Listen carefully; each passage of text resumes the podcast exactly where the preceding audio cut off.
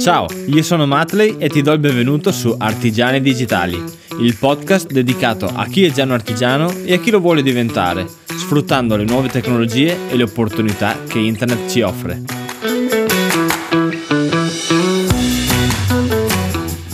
Ciao a tutti Makers e bentornati in una nuova puntata del podcast Artigiani Digitali, in questa seconda stagione che è partita col botto.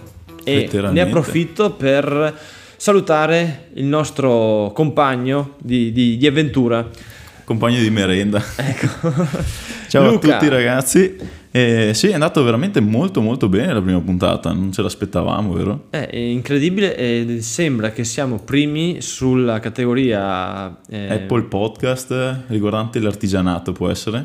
Esatto, com'è che si chiamava il sito dove avevamo controllato? Quello non me lo ricordo, bisogna rivedere le storie su Instagram che l'avevamo postato ieri. Vabbè, amen.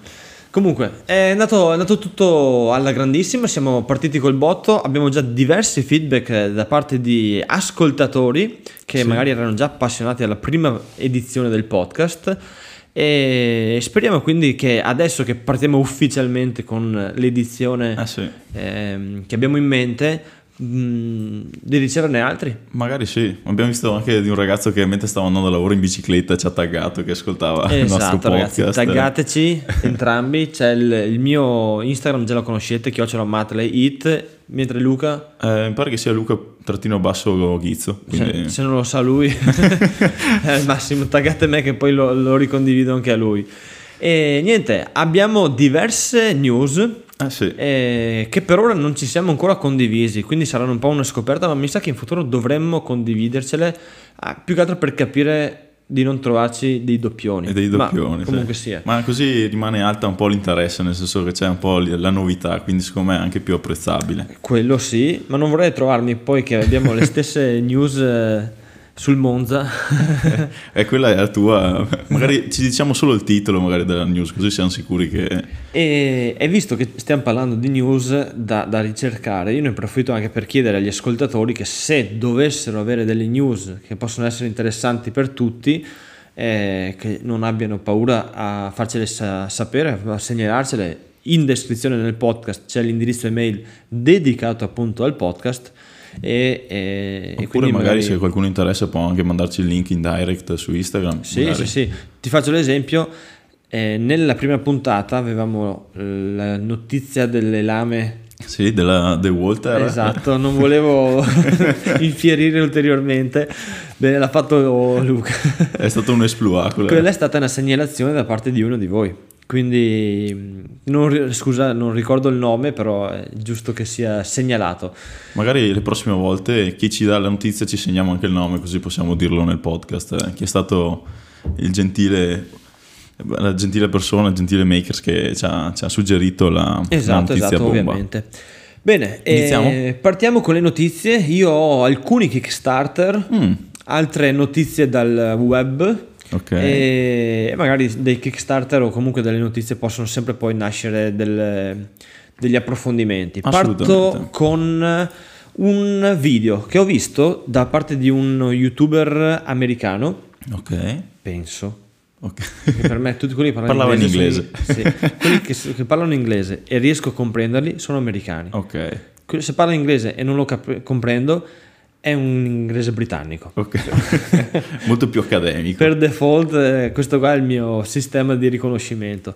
E niente, parlava del suo feeling, diciamo, no? Non un feeling, era un feedback di come si era trovato con la stampante Bambu Lab X1 Carbon, che è una stampante nata da una campagna Kickstarter di un'azienda, e ne dava un feedback dopo un mese di utilizzo, mi pare. Macchina che dopo un mese di utilizzo aveva già avuto diversi upgrade da parte della casa madre, parlo di upgrade software, e ho voluto portarla qui nel podcast proprio per far conoscere anche al pubblico questa stampante 3D che non ho avuto purtroppo la fortuna di poter testare prima per promuoverla durante la campagna Kickstarter. Lo dico perché dalle caratteristiche è veramente una stampante pazzesca. Non... Cioè, cos'è che ha di particolare rispetto a tutte le altre? Di particolare ha il fatto che, diciamo, a colpo d'occhio ha la possibilità di avere subito pronte all'uso 4 bobine di stampa, quindi per la stampa multicolore o multimateriale anche. Okay. La cosa bella che hanno pensato è che se utilizzi le loro bobine, che quindi avranno dei filamenti studiati per avere una resa massima con quella stampante lì, per quella macchina, i portabobine hanno un lettore, hanno un RFID interno che quindi dice in automatico alla stampante 3D qual è il colore, zio Billy, e se va a memorizzare che è quella bobina, la macchina sa anche quanto ne ha consumato, e quindi se tu dovessi toglierla in un secondo momento, quando la rimetti lei sa, ne ho già mangiato da questa bobina X. Ok, poi questo sicuramente è una cosa innovativa, penso di non averla mai sentita in altre stampanti. Ma non è l'unica cosa innovativa. Hanno anche diversi sensori, tra cui anche un sensore LiDAR, che va ad analizzare il flusso di stampa o comunque il risultato di stampa. Mi spiego meglio. Prima di lanciare una stampa, in automatico, cioè tu lanci la stampa, in automatico la stampante in una zona del piatto non occupata dall'oggetto che verrà stampato va a stampare 3 flussi di stampa, 3 filamenti, quindi prova a fare tipo 3 cordoni, diciamo. Esatto. In termini da saldatura. E poi passa sopra questa stampa iniziale e con i sensori LiDAR va ad analizzare il flusso per poi ottimizzarlo nella stampa. Ma quindi è una sorta di sensore 3D questo sensore? Esatto, è il LiDAR. Rileva sia l'altezza che la larghezza. Esatto. Va a scannerizzare il flusso per poi capire qual è il migliore. Esatto. Con quelle impostazioni magari è venuto un flusso costante. Porca miseria. Pazzesco. Ci siamo su un altro universo di stampa 3D. Ha una telecamera o sensore che rileva quando la stampa sta fallendo. L'hanno chiamato lo Spaghetti Detection, non perché sono amanti dell'Italia, ma perché quando una stampa fallisce ben sai che va a finire poi con la stampa. Ti dirò che questa notizia che mi hai dato è una simile a una che avevo trovato io per oggi, tra l'altro. Magari dopo si collega.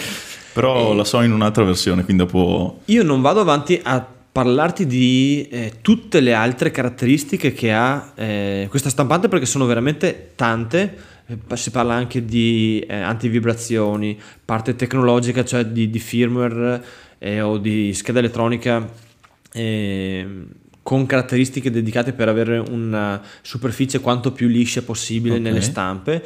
Io sono iscritto al gruppo Facebook del progetto, esatto, da 2-3 settimane, e ho visto dei risultati da parte degli utenti che stanno utilizzando la stampante veramente eccezionali. Quasi non si percepiscono i layer, quindi ti dà delle stampe veramente soddisfacenti, di ottima qualità. Magari al pubblico, se è interessato ad approfondire, solitamente in descrizione le metteremo tutti i link, ma vi aggiungo anche il link che ho trovato per puro caso, perché non sapevo ci fosse stata questa, chiamiamola recensione, anche se è stata una discussione interessante da parte di un mio amico sul suo canale YouTube. Parlo di Simon Silver, che ha anche un canale dedicato alla stampa 3D con altri 2 esperti sulla stampa 3D, e ne hanno parlato appunto e in modo molto più approfondito, quindi magari chi vuole approfondire sulla stampante, su questo modello, può andarsi a vedere quel video di cui vi lascio il link. E niente, nel video invece dello youtuber, diciamo, americano, lui evidenziava tutti gli upgrade che ha avuto la stampante, upgrade software, upgrade anche hardware, nel senso che lui aveva ricevuto la versione per la promozione. Quindi la versione di lancio, diciamo, non di lancio, ma proprio per gli youtuber, diciamo, o le testate giornalistiche che dovevano parlarne. E da quella versione lì hanno fatto un altro miglioramento su alcuni punti, proprio per dare agli utenti che poi l'acquistavano la macchina migliore. Calcolo che adesso la macchina è in preordine, perché sono andato a... Ma per curiosità, visto che è anche sicuramente una delle richieste da parte delle persone che ascoltano il podcast, qua... effettivamente la pecunia, quanto costa? Cioè... il danno quanto ammonta? Sì. Dicono. E, beh, se vuoi fare il pre-order costa 20 euro e già la dici, aspetta. Non è male. Esatto. Poi c'è scritto che il full price sarà 1369 euro. Sinceramente per tutto questo mi aspettavo un prezzo più alto, sinceramente. E infatti le caratteristiche sono da macchina veramente quasi, cioè, a livello professionale, ma portata a un pubblico di forse la parola hobbisti è la parola sbagliata, direi più appassionati. Ok, quindi perché? Un livello un po' più alto dell'hobbista. Sì, perché l'hobbista è quello che gli serve una stampante 3D per aggiustarsi degli oggetti, crearsi degli oggetti che gli possono essere utili. Vedi i nostri portapenne qua in laboratorio. Abbiamo... Sì, perché loro da casa non lo sanno, però in effetti da quando siamo qua tutti insieme in ufficio ognuno si è fatto un portapenne. Esatto. Chi cuidadi, chi oggetto di design. E per questi oggetti qua non hai bisogno di una grandissima qualità estetica. Gli appassionati chi sono? Quelli che vogliono... il di più. Esatto, quelli che vogliono avvicinarsi al professionale. E come è per la fotografia, per il videomaking, chi vuole fare il video col cellulare, chi si prende la GH5 o la Sony Alfa non 7, so che numero sono arrivati. 4, Alfa 4. Giulio ci suggerisce la 4, ma Alpha secondo 4. Me c'è la 7, la 7S. Poi. A 7.4, quanti numeri ci sono? Porca miseria, tutta una sigla. E niente, quindi stampante uscita da poco, perché in teoria è stata spedita verso luglio-agosto, che però ha già avuto un aggiornamento software che bella, ti dico non vedo l'ora di poter avere, se mai mi capitasse l'occasione. Visto che comunque stampanti di 3D qua non ce ne mancano. Non ce ne sono, ma in realtà voglio dirlo apertamente perché non voglio avere filtri con il pubblico. Ho tante stampanti 3D, tutte quelle che costano sopra i 1.000 euro attualmente sono fuori uso, ma non perché sia incapace di farle utilizzare, ma perché praticamente si sono inceppate, intasate. Piccoli problemini tecnici. Esatto, ma sto stampando con la mia amatissima AlphaWise U30 Pro che non mi abbandona mai. Da quanti soldi quella? Quella lì all'epoca costava 150 euro. 150 all'epoca? Sì, poi hanno visto che la macchina piaceva e hanno aumentato addirittura fino a 300. E ora tutte le cloni o comunque quelle che gli assomigliano sono su quella fascia di prezzo lì. Guarda, visto che hai citato una cosa molto interessante, anch'io ti tiro fuori quella notizia che un po' si ricollegava al Spaghetti Detection. Sì, praticamente io mi è arrivata fuori una notizia di un ragazzo, uno youtuber, anche questo qua in verità americano, che però ha sviluppato un progetto molto interessante per la realtà aumentata. Praticamente si parla di un guanto che è in grado di far percepire alla persona che utilizza il visore o comunque la realtà aumentata la dimensione anche degli oggetti. Quindi praticamente nel tuo spazio virtuale tu sei anche in grado di afferrare un oggetto e percepire la forma di questo oggetto. È una cosa molto molto interessante anche per un futuro.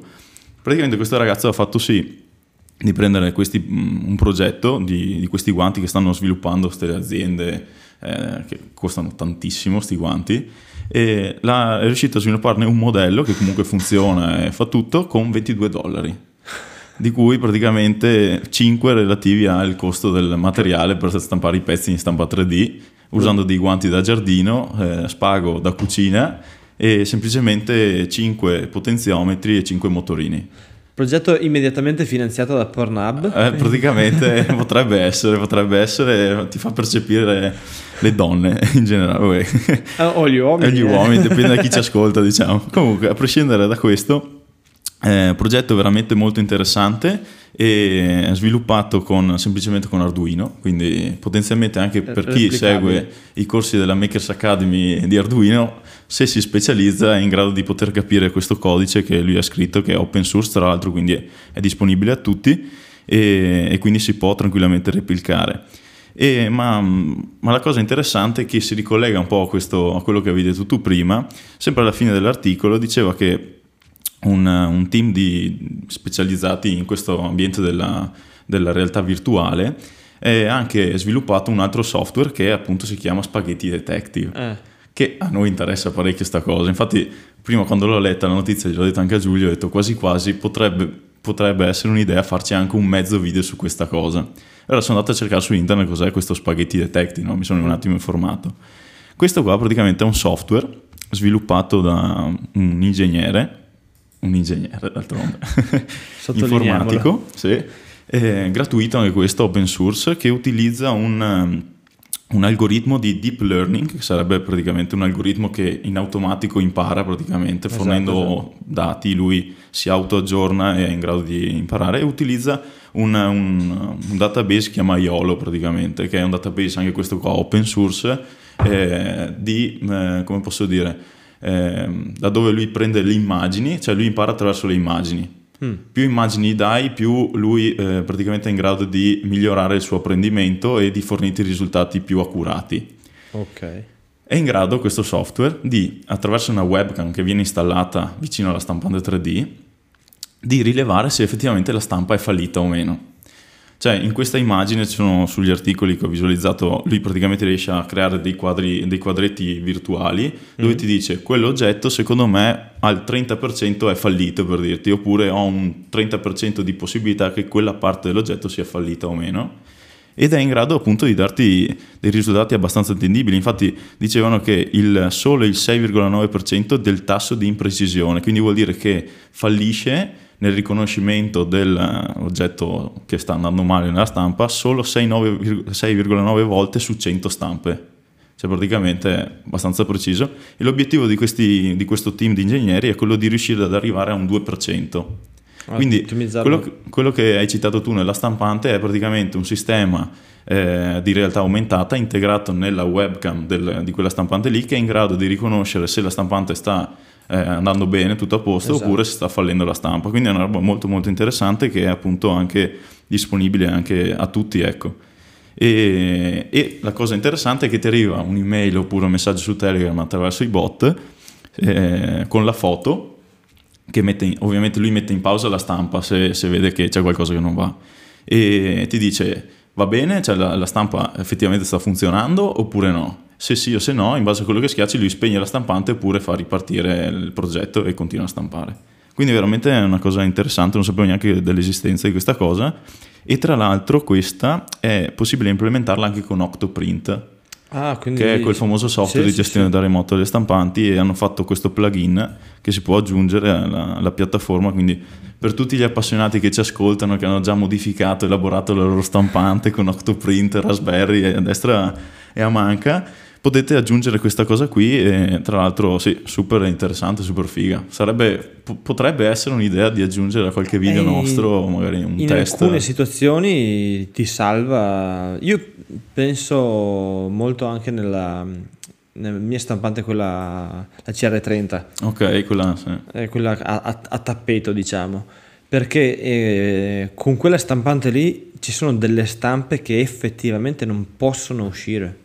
Cioè, fanno fatica proprio a... Non c'è modo di poterle stampare, perché se tu vuoi partire dovresti partire da dei supporti, e per come sono fatti gli slicer ora per quel tipo di stampanti non ti fanno i supporti correttamente, quindi siamo in una fase ancora embrionale, tutto molto indietro, e sembra che l'unica azienda che sta evolvendo sull'aggiornamento degli slicer per quella tipologia di stampante sia Idea Maker, da quello che vedo io. Idea Maker. E purtroppo quindi sarebbe utile un servizio come questo, appunto, per non vederti poi la mattina 3 km di spaghetti appunto. Vabbè, che siamo in Italia, magari spaghetti ci piacciono anche, però ma non di quel tipo, ma non di plastica, ecco. Assolutamente. Cambiamo notizia? Sì. Io ne ho una che mi ha... Ne spari una a te o ne spari una? Ne sparo una io. Guarda, vai. Stamattina stavo facendo colazione e sono stato targetizzato da una pubblicità che mi hanno targetizzato bene, perché riguarda una nuova CNC, un nuovo concept anche di CNC, perché se tu la guardi ti sembra una pialla spessore, ok, e praticamente l'immagine che vedi è quella di una pialla spessore che però fa fuoriuscire un pannello tutto fresato come se fosse uscito da una CNC. Quindi è tutto inglobato praticamente all'interno della sta pialla, praticamente della scocca di una pialla. All'interno della scocca di una pialla c'è questa fresa che taglia, appunto, e un motore che fa avanzare il pannello che tu vuoi tagliare. Ovviamente pannello che ha una determinata area di lavoro, nel senso che immaginate quant'è la bocca di apertura di una pialla spessore. 30 centimetri circa, sì, più o meno.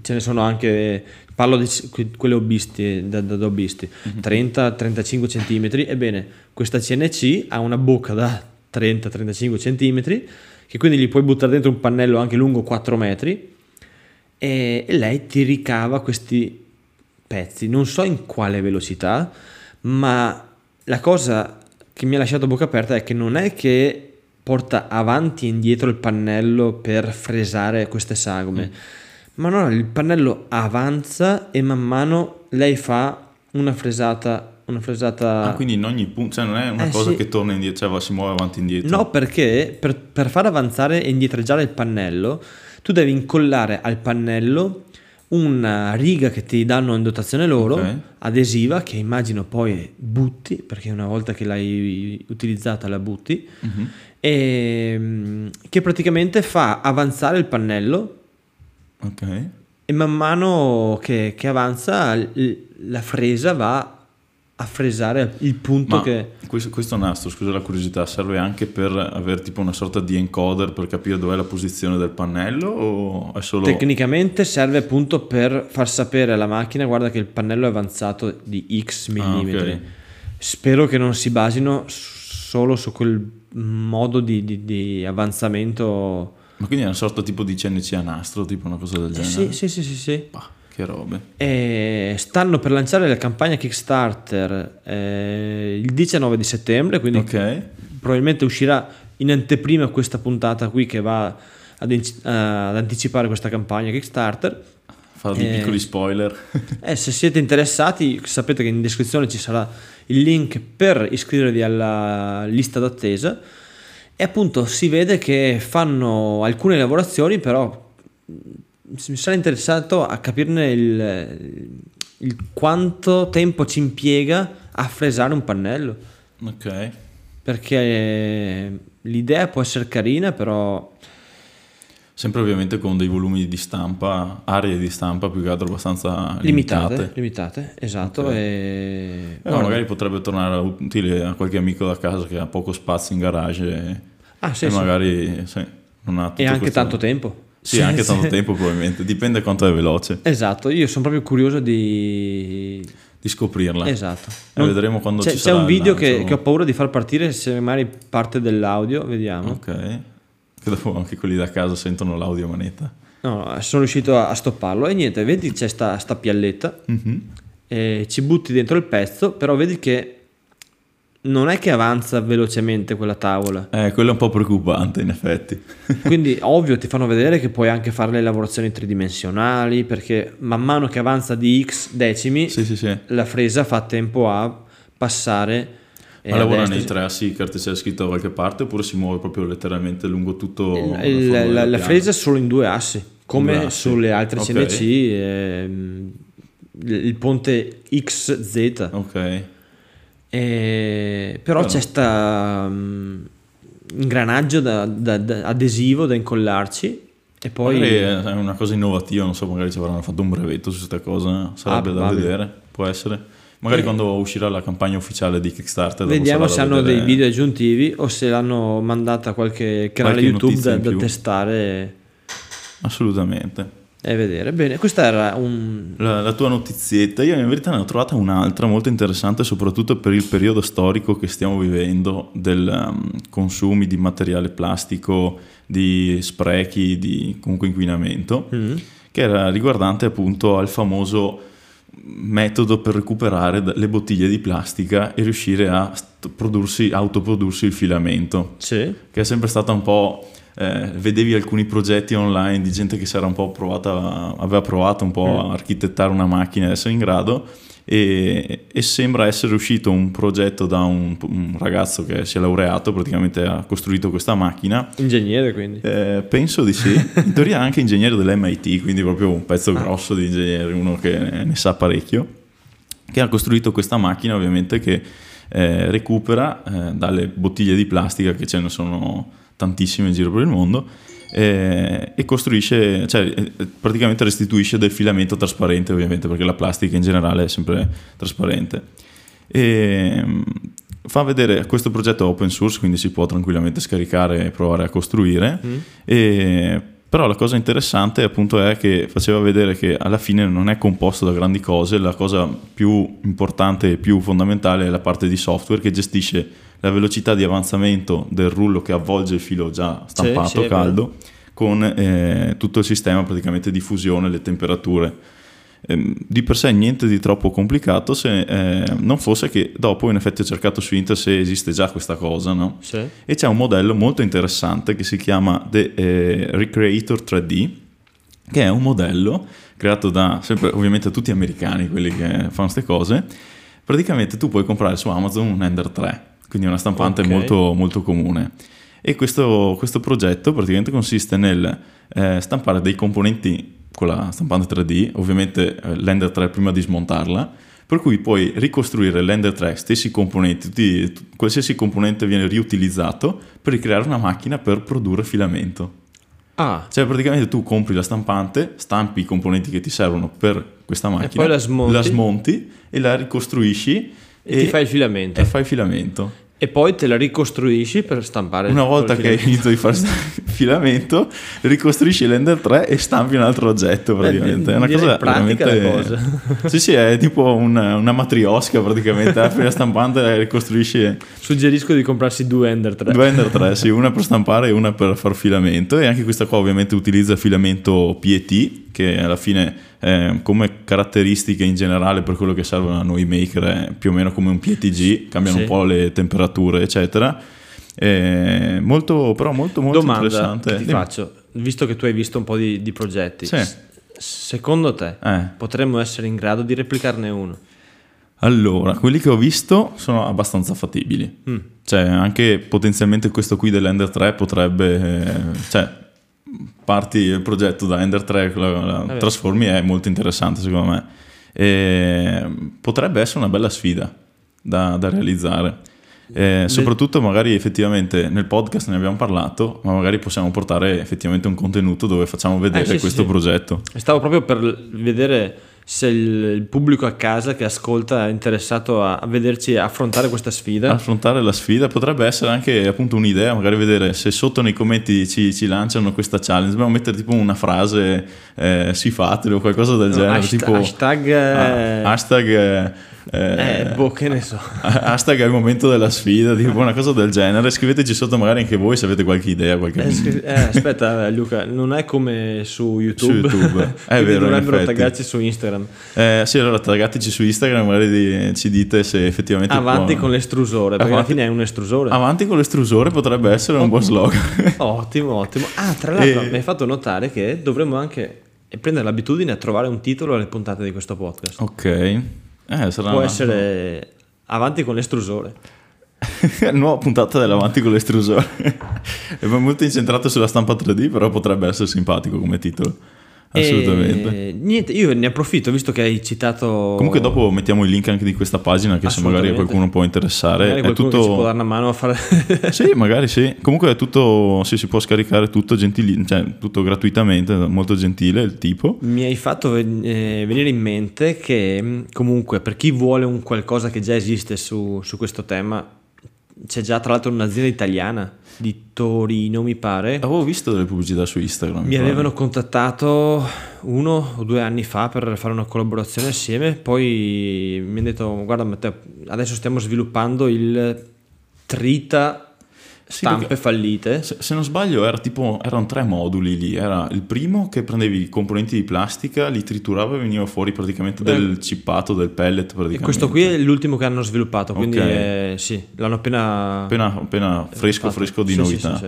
Dopo successivamente veniva sciolto e veniva estruso, e poi c'era quello che avvolgeva. Che avvolgeva il filamento. Esatto.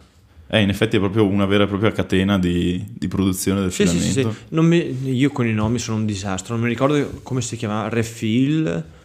Se vuoi provo a fare una ricerca al volo, però. Ma comunque, niente, io, Luca, ne approfitto per interrompere un attimo la puntata, visto che siamo a mezz'ora della puntata. E per ricordare appunto che c'è la possibilità di sostenere questo podcast qualora vi piacesse, qualora vi tornasse utile, qualora vi facesse compagnia. Quindi se trovate del valore all'interno di queste puntate e volete contribuire a vostra scelta con quanto pensate possa essere il valore, a noi piace farlo. Sì, abbiamo riscoperto che è molto interessante anche per noi, perché comunque ci teniamo sempre aggiornati sulle novità, e poi a me e Matteo piace in verità parlare così, anche perché ci nascondiamo le notizie, no? In modo che quando siamo qui a parlarne davanti poi c'è sempre un po' quella situazione di hype. Arriverà quel giorno che arriviamo con le stesse notizie e dobbiamo cambiare le fonti allora. E niente, quindi se volete sostenere il progetto al vostra libera scelta, se farlo con una donazione una tantum oppure con una donazione ricorrente, trovate anche questo in descrizione, il link per la donazione. Assolutamente, ve ne siamo molto grati di questo. Esatto, e poi ovviamente vi citeremo all'interno delle puntate. Assolutamente, tutti i ragazzoli che ci danno una mano verranno nominati. Benissimo. Andiamo avanti l'estrusore. Andiamo avanti con la puntata. Ho una notizia che darà anche un po' uno spoiler sul nostro futuro, nostra futura attività. Okay. Esatto. È una notizia in realtà non di... Guarda, la dico, tanto dura poco. Uh-huh. Per tutti gli appassionati di calcio, avete un motivo in più per tifare il Monza quest'anno. Squadra famosissima. Più che altro dopo che è stata comprata da Berlusconi. Perché Milwaukee sarà il nuovo partner del Monza. Sì. Ragazzi, penso che gli daranno una potenza... sì, minimo 24 volte 3 ampere per ogni giocatore. E io non so, io so che non era partito benissimo il Monza... Ma gli hanno cambiato le batterie e sono partiti. Dici che adesso... o gli ha messo le batterie in carica. Nelle ultime partite, allora, contro la Roma l'ha persa, contro l'Udinese l'ha persa, forza Udinese. E poi contro, mi pare che per ora non abbia vinta, contro il Napoli l'ha veramente persa in malo modo, e la era contro il Torino, l'ha persa. Di solito si dicono quelle che vinci, non quelle che perdi. Comunque sia, il Monza adesso ha... come si chiama? Lo sponsor ufficiale è Milwaukee, e quindi probabilmente cambierà. Chissà cosa avranno scritto nelle magliette, tipo come Crino, teoria... che ti fa forare, magari avranno qualche slogan. Crino è già sponsor del Monza, attenzione. Ah sì? Eh sì, già da quando era in Serie B. Quindi si fanno tipo concorrenza chi ha le punte più grosse dopo. No, beh, ma Milwaukee è più orientato alle attrezzature. Attrezzatura? Sì, Crino ha le punte. Ha le punte. Esatto. Ha la punta di diamante, come si suol dire, nella formazione di calcio.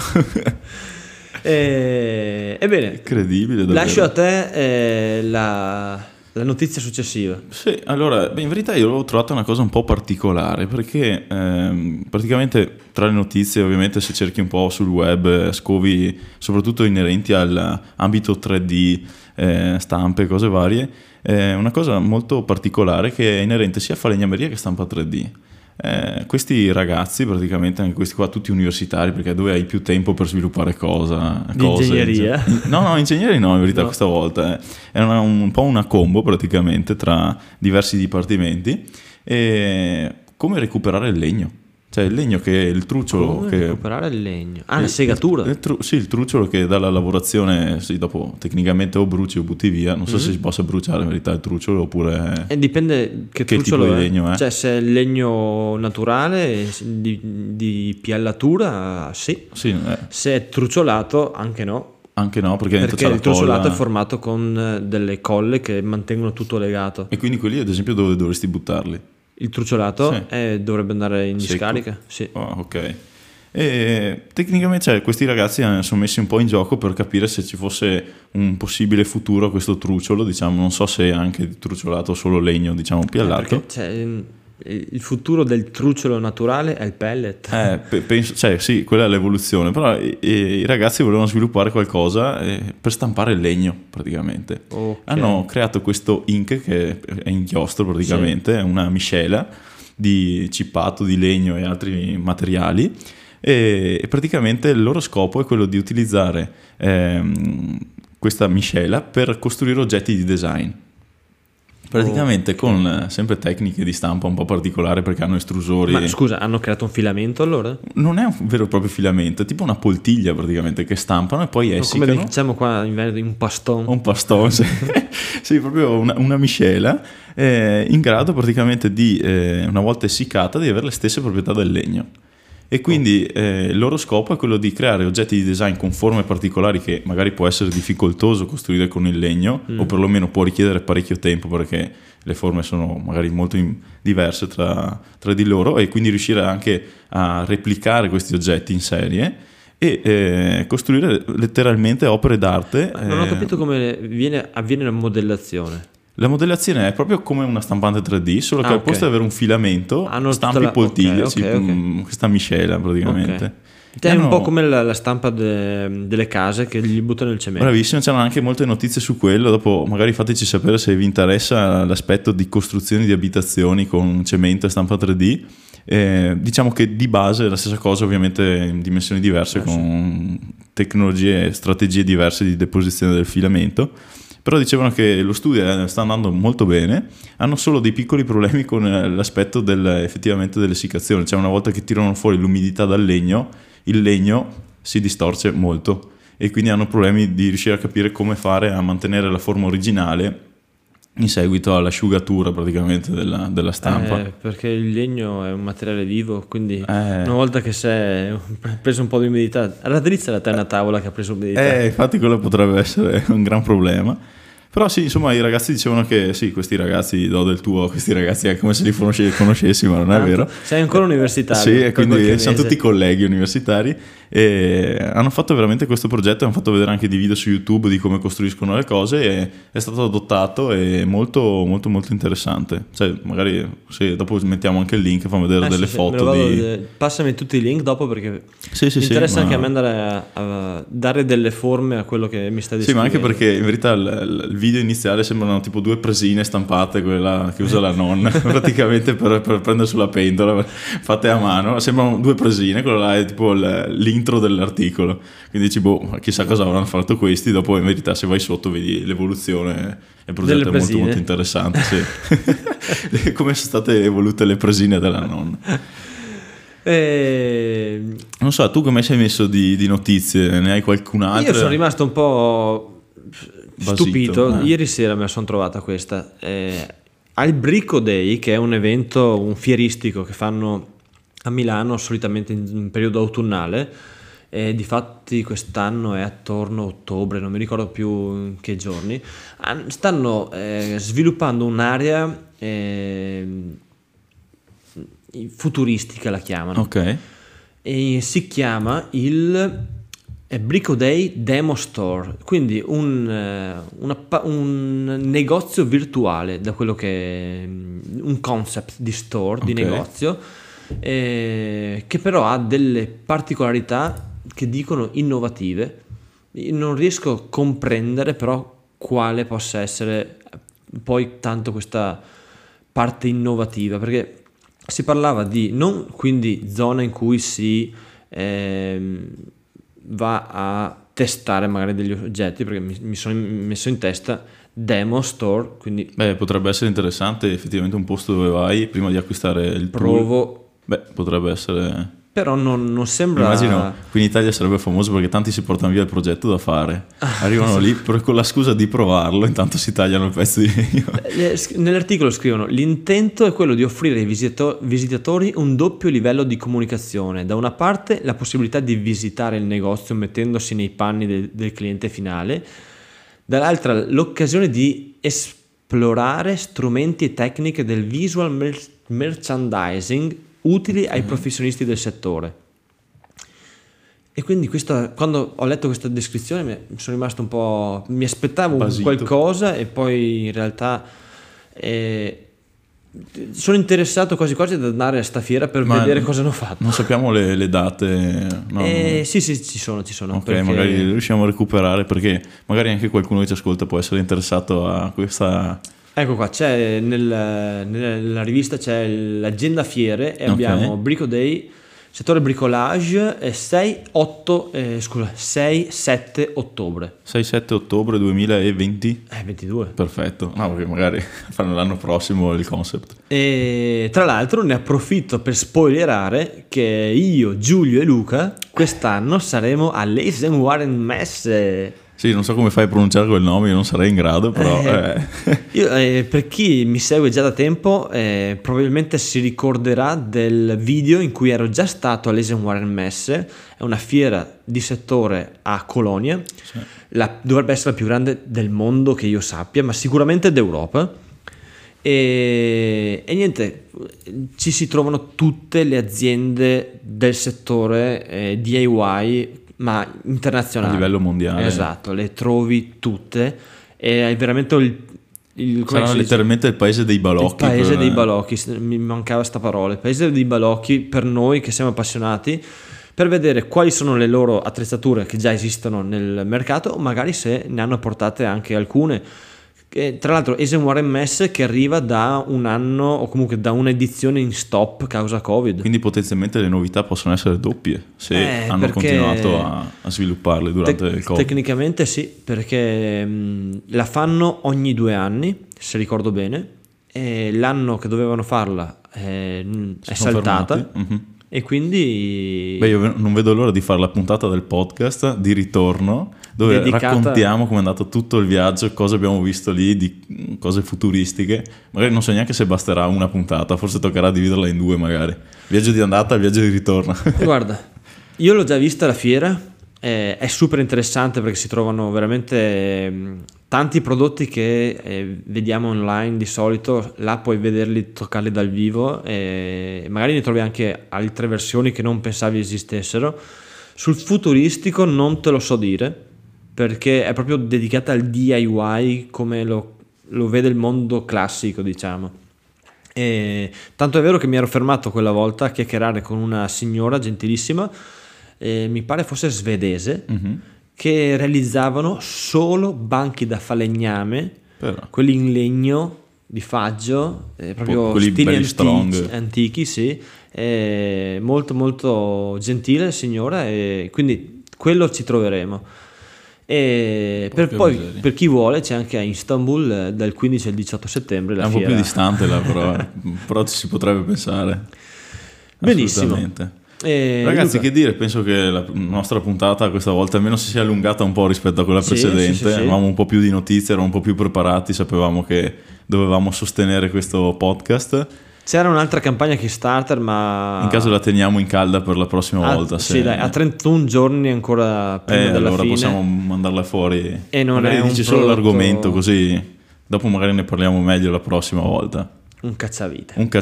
E già là si apre un mondo. No, è che un cacciavite minimal.